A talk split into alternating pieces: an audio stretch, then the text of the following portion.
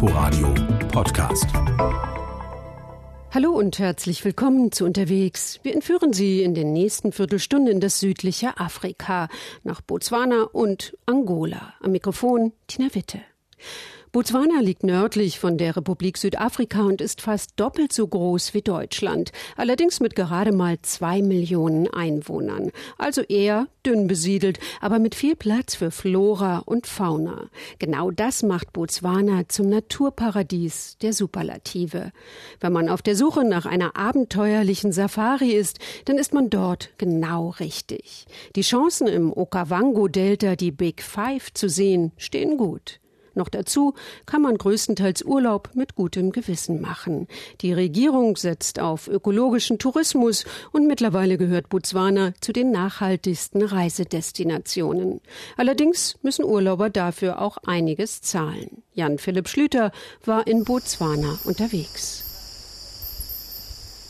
Morgengrauen im gefühlten Nirgendwo Botswanas. In der Stille und Einsamkeit des Okavango-Deltas klingen die Grillen und Frösche fast ohrenbetäubend. Von der Aussichtsterrasse des Camps aus sieht man im Halbdunkel eine Hyäne durch das hohe Gras schleichen. Im Hintergrund knuspert eine Giraffenfamilie an einem Akazienbaum. Die Touristen bekommen hier aber noch sehr viel mehr Tiere zu sehen, erzählt Campmanager Lechai. Sie können hier Hippos sehen, Krokodile, alle möglichen Antilopenarten und Zebras. Für Giraffen ist das praktisch ein Spielplatz hier. Manchmal kommen auch Löwen hier am Camp vorbei. Das ist schon etwas Besonderes. Hier trifft der Okavango-Fluss auf die Kalahari. Mit 15.000 Quadratkilometern ist es das größte Binnendelta der Welt, so groß wie ganz Schleswig-Holstein. Man findet hier praktisch die gesamte Tierwelt des südlichen Afrika und eine ungeheure Vielfalt an Pflanzen. Das Delta ist ein UNESCO-Welterbe und natürlich eine traumhaft schöne Touristenattraktion. Man kennt vor allem die Bilder des überfluteten Okavango-Deltas, aber so sieht es hier nur während einer bestimmten Saison aus, erklärt Ranger Doc.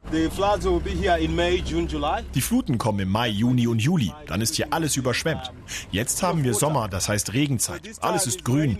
Im Hochland Angolas regnet es auch. Aber das Wasser des Okavango braucht sechs Monate hierher.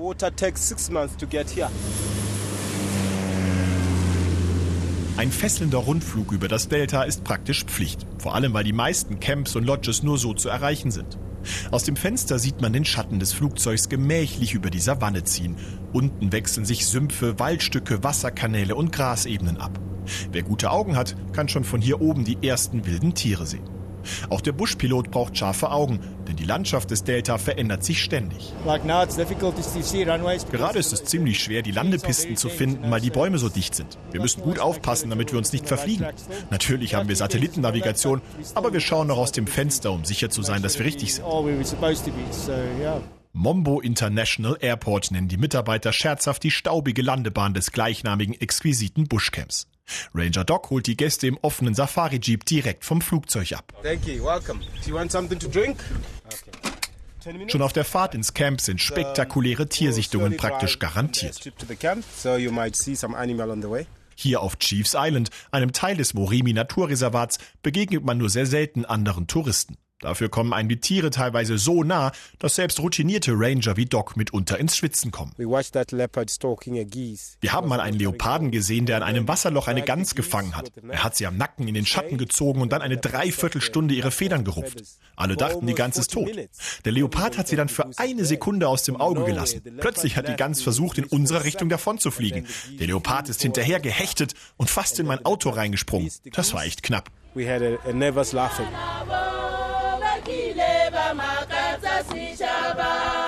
Camps im Delta sind atemberaubend. Das Team begrüßt die Gäste mit einem Lied und begleitet einen ins Zelt, wobei Zelt reichlich untertrieben ist. Oft ist das eine aufwendige Konstruktion aus massiven Holzgerüsten und Zeltplanen, innen so fürstlich ausgestattet wie eine Fünf-Sterne-Suite. Das lässt einen fast vergessen, dass man hier in der absoluten Wildnis ist. Daran erinnern einen dann die freundlichen Mitarbeiter wie Casey, die erklärt, warum die Holzstege im Camp mitunter abschüssig sind. Wir nennen das Elefantenkreuzung oder Nilpferdautobahn. Wenn Sie da ankommen, sollten Sie vorsichtig sein und links und rechts schauen, bevor Sie weitergehen. Wenn Sie ein Tier sehen, was den Steg hier überqueren will, sollten Sie ihm die Vorfahrt gewähren.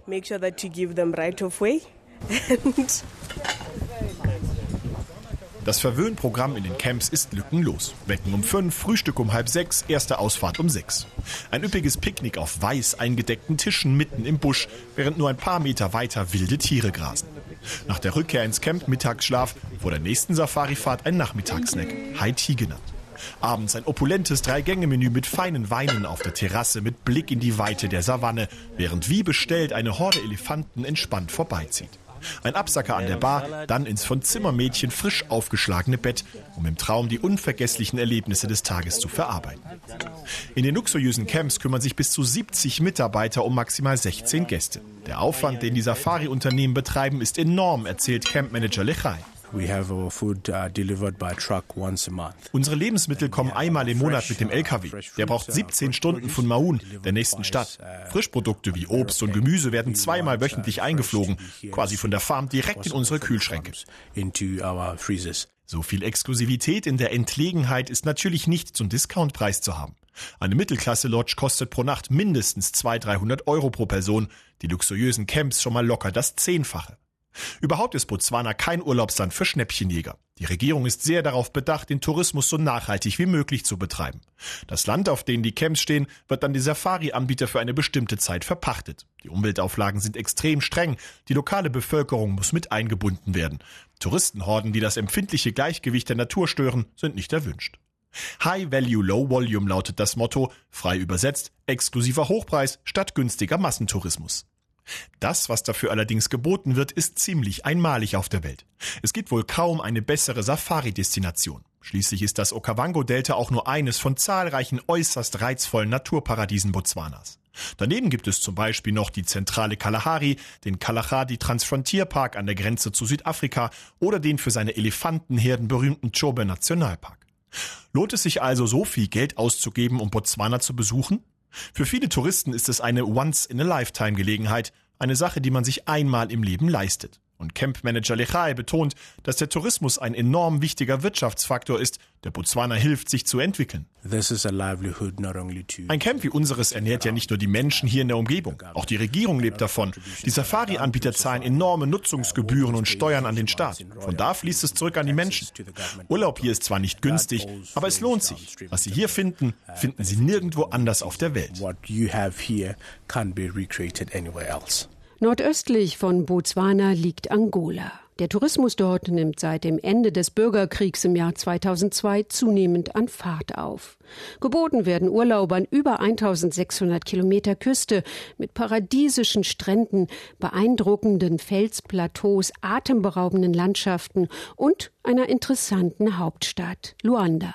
Sie gilt als eine der teuersten Städte der Welt für Ausländer. Der Grund? Nach dem jahrzehntelangen Bürgerkrieg hat sich Angola vollständig auf das Ölgeschäft konzentriert. Produziert wird im Land praktisch nichts. Fast alles muss importiert werden. Meistens aus Portugal, Südafrika, Indien oder China. Das macht das Leben extrem teuer. Unser Korrespondent Jan Philipp Schlüter hat absurd hohe Preise ausgemacht und zeigt gleichzeitig, wie man auch mit weniger Budget eine gute Zeit in Luanda verbringen kann. Luandas Ruf ist, freundlich ausgedrückt, nicht der allerbeste. Die angolanische Metropole gilt als chaotischer, lauter, überhitzter Moloch mit chronisch verstopften Straßen und krassen Am-Reich-Gegensätzen.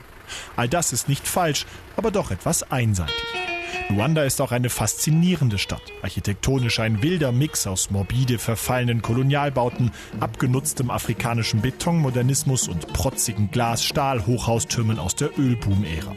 Kulturell ein einmaliges Gebräu aus Afrika, Portugal und Brasilien.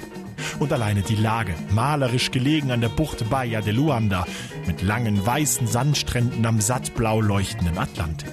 Antonio da Silva bringt die Kontraste seiner geliebten Heimatstadt auf den Punkt. Ah, Luanda. Diese Stadt ist wie eine Ehefrau. Du heiratest sie mit allen Qualitäten und mit allen Kehrseiten. So ist das. Ich liebe Luanda mit all seinen schlechten und mit all seinen guten Seiten. Für Touristen mit Entdeckergehen lohnt sich ein Besuch also durchaus. Allerdings sollte man beim Umgang mit der Kreditkarte eher schmerzfrei sein. Das geht schon bei den Übernachtungen los. Wer über die üblichen Hotelbuchungsseiten im Internet sucht, findet vor allem die völlig überteuerten Business-Hotels. Drei Sterne Qualität zu fünf Sterne Preisen. Unter 300 Euro geht nicht viel. Wer will, kann für eine Übernachtung auch ohne Probleme 400 Euro ausgeben. Die angesagten Restaurants wie das Coconut oder das Lokal direkt auf den Stränden der vorgelagerten Halbinsel Do Cabo sind zwar wunderbar entspannt. Unter hellen Sonnenschirmen sitzend kann man die Füße in den Sand stecken und säuselnder Lounge-Musik lauschen. Allerdings sollte man nicht zu sehr erschrecken, wenn die Rechnung kommt. 30 bis 40 Euro kostet ein durchschnittliches Hauptgericht. Ein Orangensaftschlappe 12 Euro. Wer zu zweit essen gehen will, kommt kaum unter 150 Euro wieder raus. Und auch der Absacker in einer der schicken Bars lässt die Kreditkartenmaschine hektisch piepen. Im Epic Sana, dem wohl besten Hotel der Stadt, kostet ein frisch gezapftes Bier 8 Euro, ein Glas Rotwein um die 15 Euro. Dafür gibt es immerhin kostenlos Erdnüsse und Oliven und man kann dem etwas zu lauten Geprade der Geschäftsmänner lauschen. Das Preisgefüge in Angola ist wirklich absurd. Wer im nagelneuen Kedo-Hypermarkt in der schicken Xiaomi Mall einkauft, ist schnell ein kleines Vermögen los. Toastbrot aus Portugal für 8 Euro, ein Stück spanischen Käse für 15 Euro, eine Packung Windeln für 60 Euro.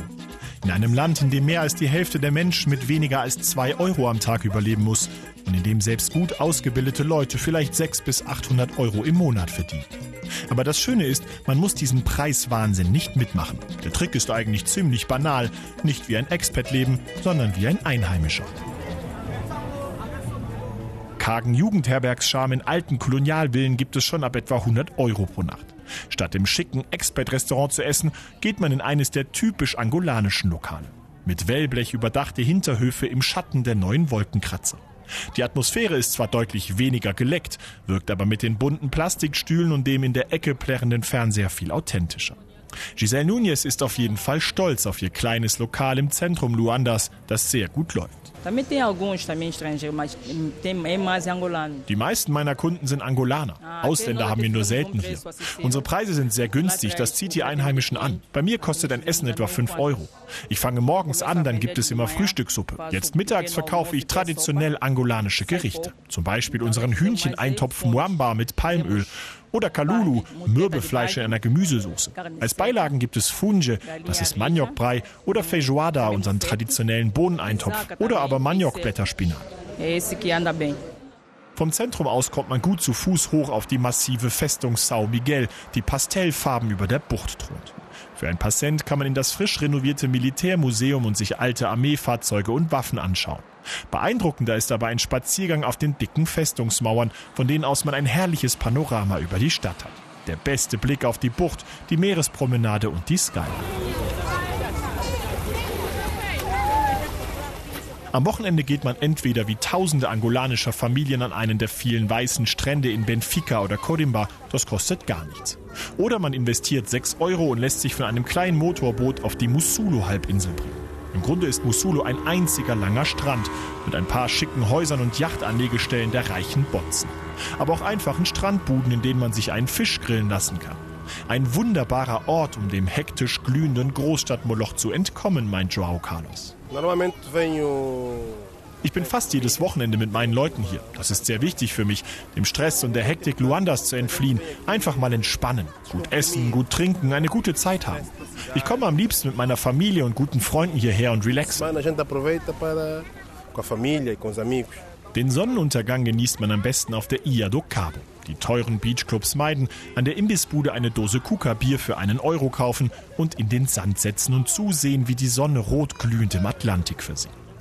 Zum Abschluss noch ein Spaziergang unter Palmen entlang der herrlich hergerichteten Meerespromenade, wo sich gestresste Geschäftsmänner schwitzend beim Joggen abreagieren und angolanische Mütter mit ihren Kindern tratschend auf dem Spielplatz sitzen. Richtig ruhig wird es in Luanda nie. Dafür sorgen schon die allgegenwärtig brummenden Stromgeneratoren. Oder die politisch gut vernetzten Businessleute, die die halbwegs freie sechsspurige Marginal direkt an der Promenade nutzen, um ihre protzigen Geländewagen mal so richtig auszuführen. Aber abends beruhigt sich der Puls der Stadt doch zusehends und lässt einen die tropische Luft entspannter atmen. Ah, Luanda, so kann man es in dir aushalten, auch ohne astronomisches Reisebudget.